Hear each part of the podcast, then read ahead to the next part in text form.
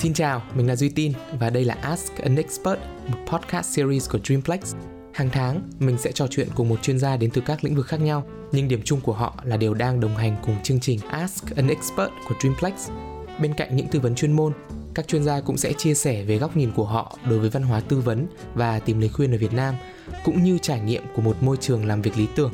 Các bạn cũng có thể tìm thấy phiên bản tiếng Anh của Ask an Expert podcast được host bởi Ian Lee Trần Tất cả đều có trên Spotify, Apple Podcast và Google Podcast của Dreamplex nhé.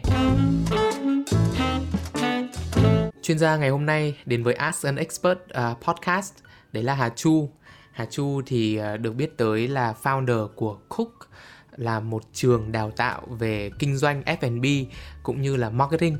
Thì uh, cho những ai chưa biết nhiều về Hà Chu thì không biết là uh, Hà Chu có thể giới thiệu đôi chút về mình không với cả hiện tại thì à, Hà Chu đang thực hiện hay theo đuổi những công việc và dự án nào? À, xin chào Duy và những người đang lắng nghe As an Expert của Dreamplex.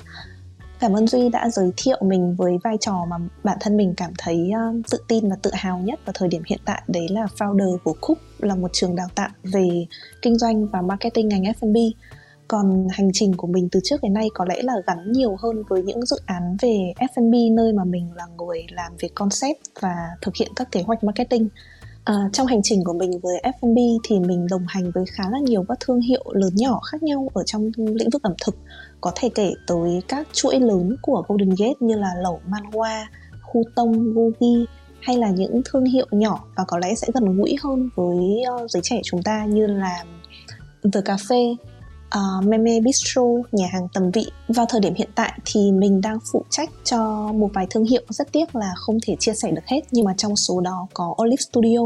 là một studio bánh sinh nhật cao cấp ở ngoài Hà Nội có Sexy Bông là chuỗi cà phê bánh ngọt đầu tiên ngoài Hà Nội và trong năm nay hy vọng là không bị ảnh hưởng quá nhiều bởi tình hình dịch bệnh hiện tại thì mình có thể cho ra mắt một concept mới vào cuối năm đấy là một mô hình nhà hàng chay theo kiểu hiện đại đầu tiên ở Hà Nội. Vậy tức là Hà Chu bản thân là founder của một trường à, đào tạo về marketing và F&B business này rồi cũng trực tiếp tham gia à, làm các dự án marketing cho các brand và bản thân Hà Chu cũng là người à, đứng lớp ở một số các cái khóa học ở Cook nữa đúng không? Ừ, đúng vậy. Đối với mình chuyện đấy rất là quan trọng. Ba yếu tố mà Duy vừa nói đối với mình là quan trọng như nhau. Tại vì cá nhân mình rất là dị ứng với những cái cách học truyền thống là khi mà chúng ta có một chút kinh nghiệm thì chúng ta cứ chia sẻ với mọi người và cứ chia sẻ mãi. Thì cái quan điểm của mình nó hơi khác như vậy một chút. Mình tin là khi mà bước vào thực tế, bước vào trường đời thì mọi cái kiến thức của mình nó đều có một cái hạn sử dụng nhất định. Không phải là những kiến thức mà đã khiến mình thành công cách đây 5 7 năm sẽ khiến mình thành công ngày hôm nay. Thế nên là trong quá trình mà mình chia sẻ với mọi người thì mình rất đề cao chuyện là chính bản thân mình cũng phải đi làm khi mình hướng dẫn mọi người về chuyện làm marketing ngành F&B thì bản thân mình cũng phải là một người luôn làm marketing ngành F&B để tự mình cập nhật, tự mình làm mới mình và những cái thứ mình chia sẻ với học viên của mình thì nó luôn luôn phải là những thứ đúng nhất vào thời điểm hiện tại. Vậy thì điều gì đã đưa Hà Chu trở thành một chuyên gia trong cái lĩnh vực uh, ngày hôm nay chúng ta sẽ nói chuyện đấy là về uh, branding and marketing và khởi nghiệp ở trong ngành F&B nói chung. Uhm, chắc là rất nhiều điều cả cái hành trình sự nghiệp của mình nó đưa mình tới cái điểm ngày hôm nay. Nhưng mà khi duy dùng từ chuyên gia thì thật sự từ đấy nó chỉ gợi nhớ với mình tới một yếu tố duy nhất đấy là thời gian. Mình nghĩ là cái con đường đưa mình thành chuyên gia nó không có gì khác ngoài việc là mình dành đủ nhiều thời gian để gắn bó sâu sắc với nó. Uh, bất cứ ai cũng có thể trở thành một người làm marketing hay là branding ngành F&B và bất cứ ai cũng có thể khởi nghiệp thế nhưng mà cái khiến một số người khác biệt với những người khác là sau tất cả những thành công và thất bại mà họ gặp được, họ có tiếp tục đi trên cái con đường đấy không? Cái thời gian họ dành trên con đường đấy với những số lượng thành công và thất bại được cộng dồn, số lượng kinh nghiệm được cộng dồn theo thời gian đấy nó đưa mình trở thành một chuyên gia đối với quan điểm cá nhân mình là như vậy. Vậy thì à, điều gì đã đưa Hà Chu trở thành à, một chuyên gia của cái chương trình As an Expert của Dreamplex trong à, thời gian gần đây? À, đối với mình thì đây là một lời mời rất là may mắn tại vì cá nhân Duy cũng biết khi mà mình ờ, ở vai trò người sáng lập nên khúc cũng như là người đứng lớp giảng dạy một số khóa học của khúc thì bản thân mình một cách rất là tự nhiên mình đã luôn có thiên hướng về chuyện chia sẻ và mình khá là enjoy, khá là thích thú với chuyện chia sẻ đó. Uhm, có một cái fun fact là từ trước khi bước vào chương trình này mình đã biết về Dreamplex từ rất là lâu rồi khi mỗi một ừ. lần mà mình vào trong Sài Gòn mình mở lớp thật ra mình luôn luôn dạy ở Dreamplex và mình đến với Dreamplex như là một tenant bình thường là thật sự là mình thuê địa điểm. Vì khi mình cân nhắc giữa các địa điểm trong Sài Gòn thì Dreamplex là cái địa điểm nó hợp lý nhất với tất cả những cái yêu cầu và những cái mong muốn của mình. Thế nên là khi Dreamplex tìm đến với mình thì ngay lập tức mình đã cảm thấy có một cái gì đấy rất là thân thuộc rồi. Và bởi vậy mình rất là happy để được đứng vào cái đội ngũ chuyên gia Dreamplex ngày hôm nay. À, đấy cũng là một cái duyên đúng không? Bởi vì là từ một khách hàng bây giờ trở thành một uh, chuyên gia để đồng hành cùng với cả dự án này. Về cơ bản thì Ask an Expert là một cái chương trình của Dreamplex uh, à, làm ra để mà thúc đẩy cái văn hóa coaching hay là mentoring ở Việt Nam, tức là cái văn hóa đi tìm kiếm tư vấn và lời khuyên. Vậy thì theo Hà thì các bạn thế hệ lao động mới bây giờ đặc biệt là Gen Z thì có cái điều gì mà có thể thúc đẩy việc các bạn ấy uh, gạt bỏ được những cái e ngại uh, trong việc đi tìm đến cho mình một người coach hay một người mentor hay là đơn giản là tìm những lời tư vấn trên cái hành trình phát triển sự nghiệp của mình không? Bởi vì không phải bạn trẻ nào cũng có được một cái thái độ chủ động trong việc là đi tìm cho mình một cái người để mà để mà đưa cho mình những cái lời khuyên như vậy, đặc biệt là trên cái hành trình sự nghiệp. Thật ra với trải nghiệm của cá nhân Hà thì Hà không thấy các bạn Gen Z xung quanh Hà có vấn đề với việc ờ, đặt câu hỏi. Hà thấy mọi người thật sự rất cởi mở và chủ động với việc đặt câu hỏi. Hoặc ít nhất là trong cái lĩnh vực nhỏ của Hà, lĩnh vực F&B lĩnh vực marketing và branding thì Hà thấy như vậy. Là khi mọi người biết đến mình, mọi người tìm đến mình thì mọi người rất chủ động đặt ra câu hỏi nếu như có một vấn đề gì đó Hà nhìn thấy thì thường sẽ là không phải một mà là hai vấn đề chính uh, thứ nhất là cái cách mọi người đặt câu hỏi làm cho Hà cảm nhận được là mọi người đang tìm kiếm một cái shortcut. Yeah. Thật ra ở góc độ của một người nhận được rất là nhiều câu hỏi thì Hà luôn luôn phân biệt được là câu hỏi nào đến từ một người đang thật sự cố gắng, đang thật sự tìm hiểu, đang thật sự cần mình và câu hỏi nào đến từ một người đang tìm kiếm một shortcut? Tức là người ta chưa có tìm hiểu gì mấy, nhưng mà người ta nhìn thấy mình có vẻ đang tương đối thành công trên lĩnh vực này và người ta hỏi mình luôn là, ê, chị ơi, làm sao mà chị lại thành công như thế? Thì cái cách đặt câu hỏi theo nó rất quan trọng, nó phản ánh rất nhiều về việc là bạn là người như thế nào và nó ừ, đồng thời cũng sẽ tác động lên tới chuyện là cái người nhận được câu hỏi của bạn người ta có muốn trả lời cho bạn hay không. Thì các bạn Gen Z mà Hà đã có cơ hội tiếp xúc chia thành hai nhóm rất rõ ràng và Hà cảm thấy rất uh, tích cực là Hà thấy nhóm đầu tiên tức là nhóm biết mình đang làm gì và đặt một câu hỏi đủ cụ thể nó nhiều hơn hẳn. Hà luôn phân biệt những câu hỏi đấy bằng cách nhé những người mà chưa bắt đầu hoặc là chưa có nhiều kinh nghiệm hoặc là chưa thực sự nghiêm túc với mình với việc mình đang định làm ấy, sẽ luôn luôn có những câu hỏi rất chung chung. Ví dụ như là chị ơi làm nào để em marketing cho nhà hàng của em? Chị ơi bây giờ em muốn mở quán cà phê em phải làm gì? Đấy là những câu hỏi rất chung chung và hà không thể trả lời trong một cái thời lượng ngắn ngủi như là một ừ, tin nhắn instagram hay là một email hay thậm chí là một buổi nói chuyện một tiếng đồng hồ thì mình không thể trả lời được hết những yếu tố đó. Thế nhưng mà những cái bạn mà thật sự bắt tay vào việc ấy, luôn cho hà những câu trả lời khác hẳn à luôn cho hà những câu hỏi khác hẳn ví dụ như các bạn sẽ hỏi trực tiếp vào chủ đề các bạn đang gặp khó khăn là bây giờ em đã xây nhà hàng rồi, thế nhưng mà em thấy khách của em chỉ đến vào giờ này, còn khung giờ còn lại em không thấy và em phải làm thế nào? Hay là em đã tạo ra sản phẩm rồi, thế nhưng mà cái hình ảnh của em nó không phản ánh được tinh thần mà em mong muốn thì em phải làm như thế nào? Cái việc nhận được những câu hỏi cụ thể ấy, thật ra nó thể hiện cho hà rất là nhiều về cái độ quyết tâm độ tìm hiểu sự cố gắng của người hỏi. Và với những câu hỏi thế hà luôn cố gắng dành nhiều thời gian ra nhất để trả lời. Vì hà biết đấy là những người đang thật sự cần mình. Thì đó là vấn đề đầu tiên. Còn vấn đề thứ hai mà hà nhìn thấy là đôi khi hà cảm thấy mọi người không biết phải hỏi ai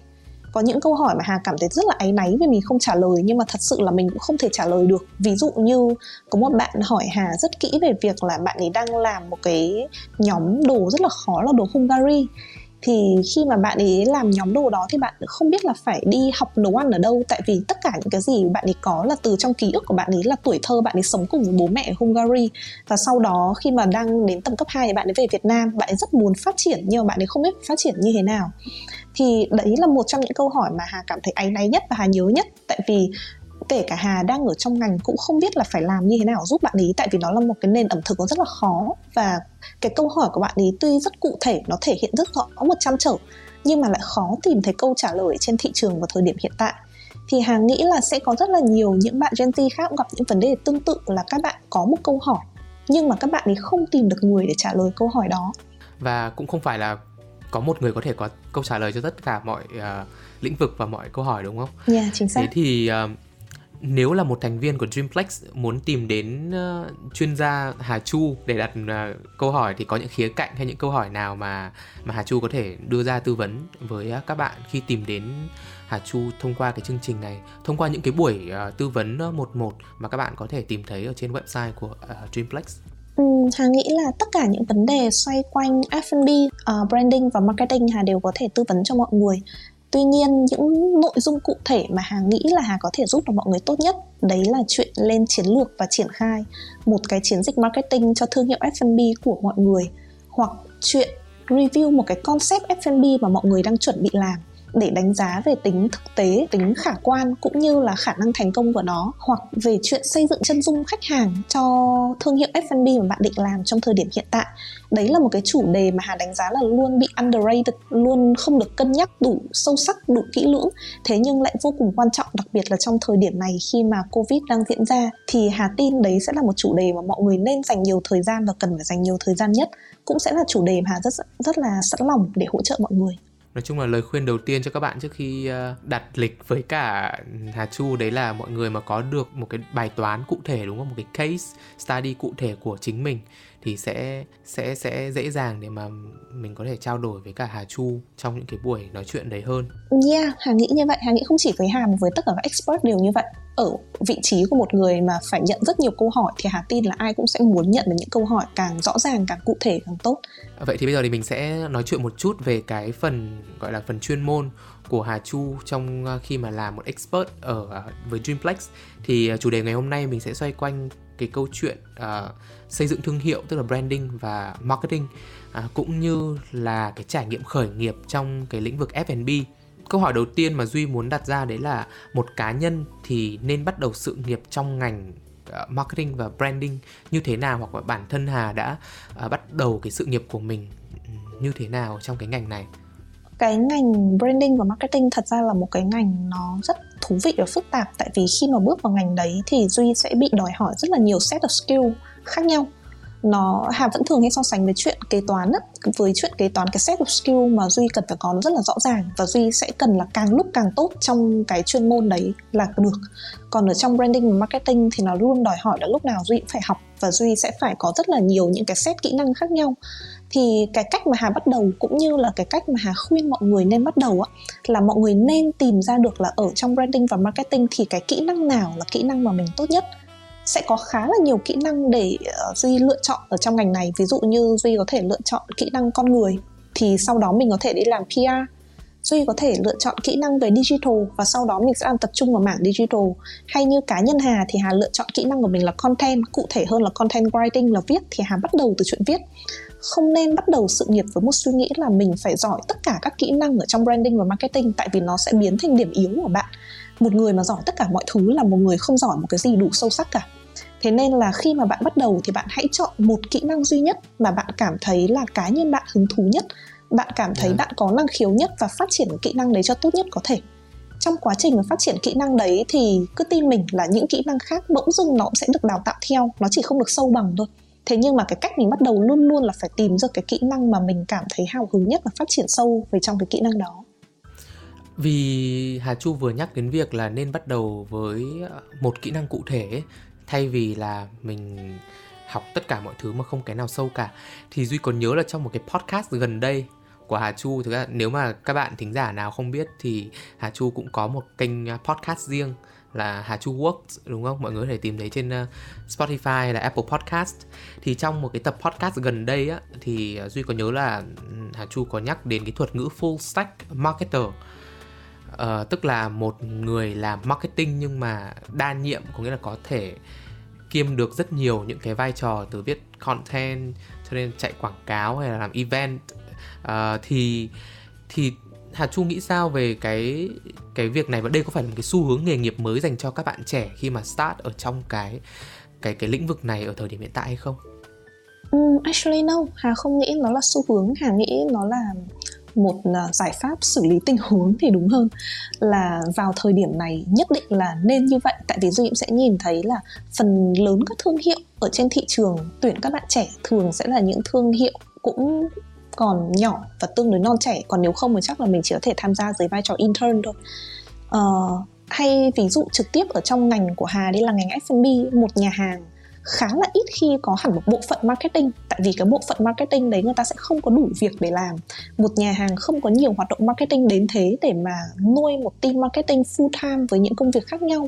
Thế nên thường cái cách mà các nhà hàng hay là quán cà phê thường hay làm là họ sẽ tuyển một người nhân viên marketing. Thì người đấy có thể là một người part time, người đấy có thể là một người freelance và thường đấy sẽ là một người một tay làm tất cả mọi thứ, tất cả các hoạt động về marketing ở trong cái nhà hàng đó như là viết content này chạy quảng cáo này chụp hình ảnh này. Và nó chỉ it only makes sense nó cũng chỉ hợp lý thôi. Tại vì thật ra mỗi việc đấy nó sẽ chỉ tốn một khoảng thời gian nhỏ. Và khi mà duy làm tất cả những việc đó thì nó mới uh, cộng dồn thành công việc của một người làm full time. Thế nên là nó là một cái giải pháp nhân sự phù hợp cho cả người đi thuê cũng như là người làm bởi vậy cái full stack marketer ở góc nhìn của Hà nó là một cái giải pháp tình huống. Nó phù hợp với ngân sách với chi phí với khối lượng công việc cũng như là nhu cầu công việc của cả bên thuê lẫn bên đi làm thuê. Ờ, chứ Hà không đánh giá nó là một cái xu hướng bản thân cái thuật ngữ này thật ra nó không xuất phát từ marketing nó xuất phát từ um, công nghệ nhiều hơn nếu như mà duy có từng nghe cái podcast đấy của hà. Nó xuất phát từ thuật ngữ về full stack developer là một người coder cũng có khả năng làm tất cả mọi thứ thì hà nghĩ là trong ngành nào nó cũng như vậy. Bây giờ càng lúc mình sẽ càng cần những nhân vật người ta có tính đa nhiệm. Thế nhưng mà quay trở lại với câu chuyện bắt đầu á mình sẽ nhìn thấy là để một người full stack marketer người ta làm việc thật sự tốt thì bản thân người ta cũng sẽ phải có một cái kỹ năng thế mạnh người ta sẽ dùng cái kỹ năng thế ừ. mạnh đấy làm nền tảng để phát triển tất cả các kỹ năng còn lại sao cho cái mục tiêu cuối cùng là nếu như không có bất cứ một người nào hỗ trợ cả tự một mình tôi cũng có thể triển khai được toàn bộ một chiến dịch truyền thông một cách trơn tru mượt mà. Thế nhưng để nói là nó sẽ thành công xuất sắc thì không nên kỳ vọng vào chuyện đấy. Nó sẽ thành công xuất sắc ở trong cái mảng kỹ năng của mình. Còn trong tất cả những yếu tố còn lại thì nó sẽ giải quyết được vấn đề thời gian và chi phí nhiều hơn vậy thì cá nhân Hà Chu định nghĩa thế nào về cái ngành này đặc biệt là ở thị trường Việt Nam hiện nay? Ừ, Hà đánh giá đây là một ngành rất thú vị. Càng làm Hà càng không có gì để nói ngoài từ thú vị. Tại vì Duy sẽ nhận thấy là nó là một trong những cái ngành rất hiếm hoi mà nó vừa cho phép Duy được lãng mạn như một ngành nghệ thuật khi mà Duy sáng tạo về món ăn. Nó vừa cho phép Duy thực dụng như bất cứ một ngành công nghiệp nào khác tại vì bản thân nó thật ra mang lại rất là nhiều lợi nhuận và khả năng phát triển rất cao và nó cũng lại vừa là một ngành cực kỳ thiết yếu. Duy hoàn toàn có thể sống mà không có apple không có samsung không có điều hòa nhưng mà duy không thể sống không có đồ ăn được. Nó là một thứ mà duy cần hàng ngày để duy trì sự sống của mình thế nhưng mà lại cũng có một khả năng sáng tạo và phát triển mạnh mẽ như bất cứ một cái ngành nghề phù phiếm nào khác. Yeah. thế nên là để nói về nó thật ra hà không có quá nhiều. Thì mình nhân nói về câu chuyện covid thì duy cũng muốn hỏi là sau khoảng một năm rưỡi vừa rồi cả thế giới và Việt Nam sống chung với Covid thì uh, theo Hà thì những cái bài học lớn nhất đối với chủ một thương hiệu F&B hiện hữu là gì? Với những người mà đã đang là sở hữu một cái thương hiệu F&B nào đó rồi. Ừ, Hà nghĩ là có hai bài học lớn nhất mà tất cả mọi người đều đã học được. Thứ nhất là bài học về giá trị. Ở trong F&B nếu như mà Duy để ý thật ra Duy sẽ nhận thấy là nó có rất nhiều những bất cập khác nhau đã xảy ra trong nhiều năm bất cập đầu tiên là về những cái thương hiệu nó không thực sự mang lại một giá trị gì cho thị trường. Nó phục vụ những sản phẩm cũng như những thương hiệu khác, với mức giá cũng như những thương hiệu khác. Nó không có nét gì đặc sắc ở trong cả thương hiệu lẫn trải nghiệm lẫn sản phẩm, thì tất cả, gần như tất cả những thương hiệu đấy đã bị đào thải sau thời gian vừa rồi tất cả các chủ thương hiệu F&B còn tồn tại đến giờ phút này đều nhận ra được là để mà mình có thể tồn tại được thì bản chất cái sản phẩm của mình, cái thứ mà mình đưa cho khách hàng ăn và uống vào miệng nó phải có một sự khác biệt, nó phải có một giá trị đủ rõ ràng và bài học thứ hai mà Hà nghĩ mọi người đều nhận ra rất là rõ, đấy là bài học về mặt chi phí. Rất nhiều các thương hiệu F&B đã thành công rất nhiều và cũng đã thất bại và đóng lại trong thời gian vừa rồi khi mà họ dồn rất nhiều chi phí và sự tự hào vào mặt bằng. Yeah Ừ, các thương hiệu F&B tồn tại nhờ mặt bằng thật ra có rất nhiều, không có đếm xuể luôn á. Đặc biệt là ở thời bố mẹ mình làm kinh doanh á mọi người sẽ luôn quan niệm là một cái thương hiệu đàng hoàng là một thương hiệu phải ở phố lớn, phải thuê cái nhà to nhất, phải có mặt tiền rộng nhất, thì giai đoạn covid đã gần như hủy bỏ toàn bộ những cái quan điểm và khái niệm cũ đấy. Các hiệu F&B bây giờ phải chú tâm rất nhiều vào chuyện là họ dành chi phí vào việc gì và cái chi phí đó phần đông mọi người đều nhận ra là à hóa ra nó không nên nằm mặt bằng nhiều. Nó nên nằm ở chuyện mình nuôi dưỡng nhân sự, đội ngũ core team của mình, nuôi dưỡng cho sản phẩm của mình có khả năng sử dụng những nguyên liệu tốt nhất, phục vụ được khách hàng một cái hương vị tốt nhất. Bên cạnh chuyện là mình sử dụng một mặt bằng để khẳng định tên tuổi của mình. Đấy là những cái bài học dành cho chủ À, thương hiệu F&B hiện hữu đúng không? Vậy thì có lưu ý nào đối với những người mà có ý định sở hữu một thương hiệu F&B trong thời gian tới không? Nghĩa là những ai mà vẫn đang à, ấp ủ một cái à, một cái dự định là sẽ sở hữu F&B uh, brand nào đó đặc mà lại trong cái thời Covid này. À, Hà tin chắc là có chứ nhưng mà cái bài học mà Hà rút ra sau mỗi một cái wave mỗi một cái đợt sóng Covid á nó lại một khác nhau. Thế nhưng mà để nó một bài học chung mà có thể chia sẻ ngay trong podcast lần này thì Hà nghĩ là tất cả những người chủ thương hiệu F&B những người chủ to be những người sắp mở một thương hiệu F&B đều nên lưu ý là trong sau mỗi một đợt sóng ấy sẽ luôn luôn có một mô hình mà trước đấy chưa từng tồn tại xuất hiện. Và Hà mong muốn là mọi người sẽ nghĩ outside the box càng nhiều càng tốt. Đây không phải là thời gian để mọi người suy nghĩ an toàn về một mô hình F&B mà mọi người có thể làm. Thay vào đấy, mọi người hãy nhìn nhận trên thực tế là có mô hình F&B nào từ trước đến nay chưa từng tồn tại trên thị trường. Thế nhưng với những cái xu hướng mới, với khả năng chi tiêu mới, với nhu cầu khách hàng mới thì nó có khả năng tồn tại. Đấy là thứ mà hà khuyến khích mọi người hãy càng chú ý vào càng tốt. Đây là thời gian để mọi người trở nên rất rất là sáng tạo. Và chắc là một phần trong cái tính sáng tạo này uh, mình nghĩ là nó nằm ở cái tính linh hoạt nữa đúng không ừ, linh hoạt xác. trong cái việc là thích ứng với cả cái điều kiện uh, gọi là gì bình thường mới uh, của thời đại hiện nay uh, đóng yeah. vào mở ra rất là kiểu không thể đoán trước được yeah. thế thì uh, theo Hà Chu thì thế nào là một thương hiệu F&B đặc sắc trên thị trường hiện nay Ừ, để có thể đánh giá cái yếu tố đặc sắc này Hà luôn cân nhắc dựa trên hai yếu tố. Là cho dù nó có phức tạp đến đâu hay cầu kỳ đến đâu thì đối với Hà cuối cùng nó sẽ chỉ trở về hai yếu tố thôi. Thứ nhất là nó phải có một cái hương vị đặc sắc. Nhưng mà cái sự đặc sắc ở trong hương vị này cái tiêu chuẩn của nó sẽ luôn luôn được nâng lên theo thời gian. Ví dụ như nếu duy hỏi hà cách đây khoảng tầm 3 năm thế nào là một hương vị đặc sắc hà tin chắc là câu trả lời của hà sẽ đơn giản hơn thời điểm hiện tại rất nhiều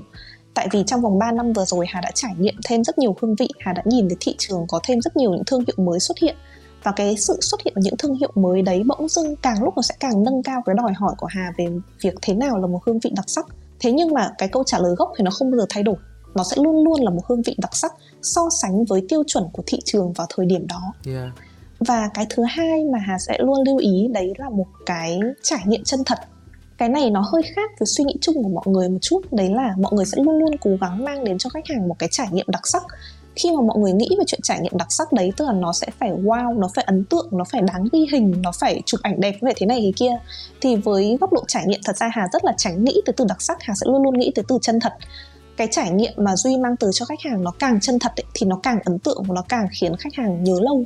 Vậy thế nào là chân thật? Chân thật tức là những thứ mà nó đúng như nó vốn thế. Nó không có những cái động tác thừa để người ta cảm giác là không hiểu cái thương hiệu này mang đến cho tôi cái động tác thừa này để làm gì. Hay uh, ví dụ như mỗi khi hà đi ăn thật ra hà rất là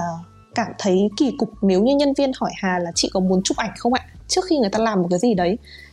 cái quá trình ăn nó không phải là một quá trình để chụp ảnh. Nếu như mà hà muốn chụp ảnh thì hà sẽ tự đặt câu hỏi đấy còn ở trong cái quá trình ăn ấy đối với hà một cái trải nghiệm chân thật ấy, nó là một cái trải nghiệm mà nó làm cho mình nhìn thấy cái đẹp của nó cái thú vị của nó khiến cho tự bản thân mình cảm thấy muốn ghi hình nó lại chứ không phải là những thứ mà khiến cho mình cảm nhận được là à thương hiệu đang làm thế này để mình chụp ảnh lại yeah. thì một cái ví dụ nhỏ để cho mọi người hình dung ra cái sự phân biệt giữa đặc sắc và chân thật là như vậy cái cảm nhận của khách hàng nó đến một cách tự nhiên hơn đúng không ừ. vậy thì làm thế nào để mà có thể tạo ra được một cái thương hiệu F&B đặc sắc hay là chân thật như vậy trên thị trường hiện nay vừa xong mình vừa xong mình đưa một cái định nghĩa một cái khái niệm về việc thế nào là một cái thương hiệu F&B đặc sắc nhưng làm thế nào để mình đến được đó thì ừ. Hà Chu có một vài những cái gợi ý uh, gì cho các bạn chủ thương hiệu F&B không? câu trả lời của Hà sẽ khá là khô khan đấy. Hà nghĩ là để tạo được một thương hiệu đặc sắc đến uh, thời điểm này hay cũng như những cái chủ đầu tư mà Hà từng làm việc cùng những người đã thực sự tạo ra những thương hiệu đặc sắc rồi ấy, Hà thấy cái khác biệt duy nhất của họ với tất cả những chủ đầu tư khác nó chỉ nằm hai yếu tố thôi. Thứ nhất là sự quyết tâm. Mọi người quyết tâm đến đâu thì mọi người sẽ trả lời được những câu hỏi khó khăn đến đấy. Và thứ hai là kiến thức. Hà càng làm việc với nhiều người thì hà càng nhận ra cái tầm quan trọng của kiến thức nó như thế nào. Thậm chí sẽ có những thương hiệu mà Hà tin là mọi người sẽ cảm thấy rất bất ngờ khi chủ thương hiệu đấy thật ra hoàn toàn không phải là một người đi du học về không phải là một người được đào tạo bài bản bởi một trường ẩm thực danh tiếng nào. Thế nhưng mà cái hương vị món ăn mà người ta tạo ra ấy, khiến cho mọi người có cảm giác như đây chắc hẳn là một người mà phải học nấu ăn phải đến năm 10 năm rồi hay là đã phải làm việc ở những nơi này nơi kia hàng chục năm rồi nhưng không. Cái mà mọi người có chỉ là một cái sự mưu cầu kiến thức một cách hết sức tự nhiên và bởi vậy khi mà mọi người cảm thấy cái câu trả lời trước mắt nó chưa thỏa mãn mọi người thì mọi người luôn luôn tìm kiếm thêm thì cái sự nhu cầu kiến thức đối với Hà là một cái yếu tố tối quan trọng để mà mọi người có thể tạo ra một thương hiệu F&B thực sự đặc sắc ví dụ rất là đơn giản nhé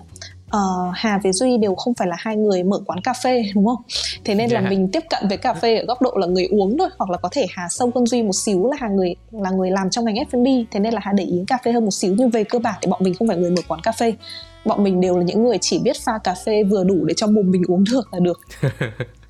Thế nên là cái đánh giá của Hà và Duy về cà phê nó sẽ dừng ở đó. Nó sẽ dừng ở chuyện là cái ly cà phê mà mình pha ra hay ly cà phê mà người ta mang tới cho mình nó có đủ ngon hay là nó hơi dở quá với mình hay không?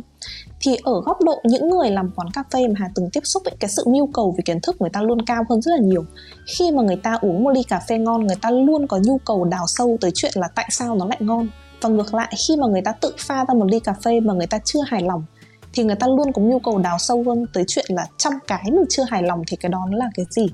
Và để có được cái nhu cầu đào sâu đấy, nó cũng đòi hỏi một cái nền tảng là người ta đã phải uống đủ nhiều số ly cà phê để biết thế nào là ngon và thế nào là dở rồi. Bản chất cái sự đòi hỏi cái sự mưu cầu về kiến thức đấy thật ra nó cũng đã kèm với cả một cái yêu cầu ngầm là mình phải có đủ nhiều trải nghiệm để mình biết được là thế nào là ngon thế nào là dở rồi. Và toàn bộ cái hành trình đấy nó cứ sẽ kéo mình đi lên đi lên mãi. Lúc nào mình trải nghiệm trải nghiệm nhiều hơn mình học mình học nhiều hơn và từ những cái đó nó mang lại cho mình cái khả năng tạo ra một thương hiệu đặc sắc. Uh, duy nghĩ là cái điều đấy nó cũng khá là dễ hiểu bởi vì là bản thân những cái tệp khách hàng ấy có những khách hàng sẽ kén hơn sẽ khó tính hơn. Uh, không phải ai cũng uh, uống cà phê một cách um, gọi là cơ bản nhất như là ừ. duy hay hà chẳng hạn mà sẽ có những khách mà họ sẽ có những cái đòi hỏi cao hơn. Thì uh, nếu mà những cái thương hiệu mà mong muốn uh, gọi là win được cả khách hàng mà khó tính như vậy hoặc là sành hơn đúng không? Trong giới ẩm thực uh, ừ. F&B gọi là gọi là sành hoặc có gu hơn ấy thì họ bắt buộc là phải phải phải trau dồi và đào sâu uh, đến như vậy Vậy thì là một chuyên gia ở trong lĩnh vực này thì uh, theo Hà Chu thì có những cái chỉ số đo lường nào mà mỗi chủ thương hiệu cần quan tâm để nhìn được cái mức độ tăng trưởng và thành công của một thương hiệu F&B nói chung và của một chiến dịch uh, marketing nói riêng? ok của một thương hiệu F&B nói chung nhé luôn luôn là doanh số ừ, nói gì thì nói tất cả mọi hoạt động mọi chất lượng mọi hương vị nó sẽ đều phản ánh trực tiếp về doanh số của thương hiệu thế nên là để đánh giá một thương hiệu thì hà sẽ ưu tiên vào chuyện là mọi người hãy nhìn vào doanh số. Đương nhiên là mình sẽ không nhìn vào nó dưới góc độ cực đoan là lúc nào nó cũng phải đi lên. Thế nhưng mà doanh số là một trong những con số quan trọng nhất mà chủ một thương hiệu nên sử dụng để đo lường. Bên cạnh đó thì hà sẽ sử dụng những cái con số ở giữa, tức là những con số nó liên quan tới cả vấn đề kinh doanh lẫn vấn đề marketing. Ví dụ như là mức độ hài lòng của khách hàng.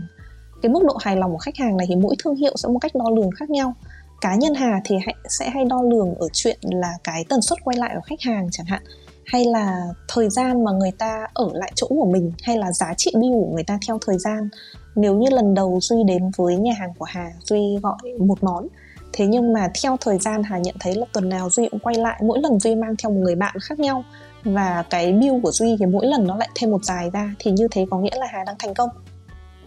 còn ở góc độ marketing yeah. thì hà nghĩ là có những con số đo lường rất là cơ bản ở trên từng chiến dịch truyền thông ví dụ như là tỷ lệ tương tác hay là tỷ lệ inbox đặt hàng hay là cái um, con số đo lường về hiệu quả của um, chi phí quảng cáo. Đấy đều là những cái con số hà nghĩ là tương đối cơ bản đủ chính xác và đủ tính thông tin để duy có thể đánh giá là cái hoạt động mà mình đang làm nó hiệu quả hay không. Vậy thì đấy là một số những cái chỉ số mà đo lường được. Chắc là để mà cụ thể hơn thì mình sẽ cần à, nếu các bạn nào mà tìm đến Hà Chu uh, để mà xin những cái tư vấn này chắc là mình sẽ phải có một cái case study cụ thể của từng người. Vậy có một câu hỏi cuối cùng ở trong cái phần chia sẻ về cái chuyên môn trong việc xây dựng thương hiệu và marketing cũng như là khởi nghiệp F&B. Theo Hà Chu ấy thì cái lộ trình phát triển sự nghiệp của một người làm trong cái ngành uh, marketing và branding hay là trong cái lĩnh vực uh, F&B thì có thể chia thành những giai đoạn nào và uh, nên xây dựng cái ưu tiên như thế nào trong từng giai đoạn trong cái việc phát triển sự nghiệp này? Một người mà muốn phát triển sự nghiệp trong marketing sẽ rất khác với một người mà muốn phát triển sự nghiệp trong việc sở hữu thương hiệu uh, ờ, F&B chẳng hạn. Thế mà tuy rất may mắn là hai lĩnh vực đấy khác nhau nhưng đối với cá nhân Hà thì hai cái lộ trình đấy nó có thể có một cái công thức chung. Đối với Hà cái giai đoạn đầu tiên trong lộ trình nó luôn luôn là giai đoạn thử nghiệm. Giai đoạn thử nghiệm này là giai đoạn mà Hà khuyến khích là mọi người nên làm tất cả mọi thứ mọi người có thể làm cho dù nó liên quan tới cái công việc mình mong muốn ở khía cạnh nào. Ví dụ như với trải nghiệm cá nhân Hà với ngành marketing đi, trước khi mà Hà quyết định là mình sẽ dừng chân ở marketing F&B thì bất cứ công việc nào có liên quan đến marketing Hà đều nhận. Hà đã từng làm marketing ở rất nhiều những ngành nghề khác nhau như Duy từng nói là Hà có từng làm ở thời trang Hà có từng thử sức mình ở agency Hà có từng làm ở client, thậm chí đã có một thời gian Hà làm cho một cái rất lạ là một sàn chứng khoán. Mặc dù thời gian đấy Hà còn chưa biết về chứng khoán là cái gì cả, miễn là nó có liên quan đến marketing là Hà nhận hết. Và thời gian đấy là thời gian mà Hà vẫn luôn tự bảo với bản thân mình là mình không được phép kén chọn. Đấy là cái mantra duy nhất và thật ra cái đấy literally nó chính xác là từng chữ mà Hà nói bản thân mình vào thời điểm đấy, tại vì mình chưa là ai cả. Mình chưa là gì cả. Mình biết mình có một chút năng khiếu nhưng nó không có nghĩa là mình có kinh nghiệm thế nên là vào thời gian đấy bất cứ cơ hội nào đến với Hà Hà đều nhận lời. Và bây giờ nhìn lại, Hà rất biết ơn với cái khoảng thời gian mà lúc nào mình cũng nhận lời đấy, tại vì nó dạy cho Hà rất là nhiều thứ. Và có những kinh nghiệm mà Hà không nghĩ là có bao giờ mình cần đến, nhưng thật ra nó lại luôn cần đến đấy. Ví dụ như kinh nghiệm với sàn chứng khoán là không lừa nghĩ vào thời điểm mà mình, kiểu 20 21 tuổi, mình không lừa nghĩ là mình sẽ cần biết những cái kiến thức này về chứng khoán để làm cái gì cả. Thì trong khoảng thời gian đấy là khoảng thời gian mà Hà tự trải nghiệm mình với rất nhiều những môi trường khác nhau để tự đúc rút lại cho mình là trong những môi trường đấy thì cái điểm chung về marketing nó là cái gì? Và trong những điểm chung đấy thì cái nào mình phát triển thành thế mạnh, cái nào là cái mình muốn gắn bó và mình xây dựng con đường về sau. Tương tự với ngành F&B cũng như thế. Khi mà Hà tiếp xúc với các chủ đầu tư thì Hà luôn nhận thấy một điểm chung ở những chủ đầu tư, ở những dự án thành công nhất là mọi người đều có rất nhiều trải nghiệm với F&B nhưng ở những vị trí khác nhau uh, ừ. một cái vị trí mà đơn giản nhất mà mọi người đều gặp chắc là mọi người đều từng đi làm mùi bàn. Uh, có những người thì làm ở trong công ty gia đình có những người thì làm ở trong bếp có người làm phụ bếp có người thậm chí chỉ làm tạp vụ. Có người thì đi hỗ trợ làm trợ lý hay có những người đã từng làm market đã từng làm marketing cho những nhà hàng khác.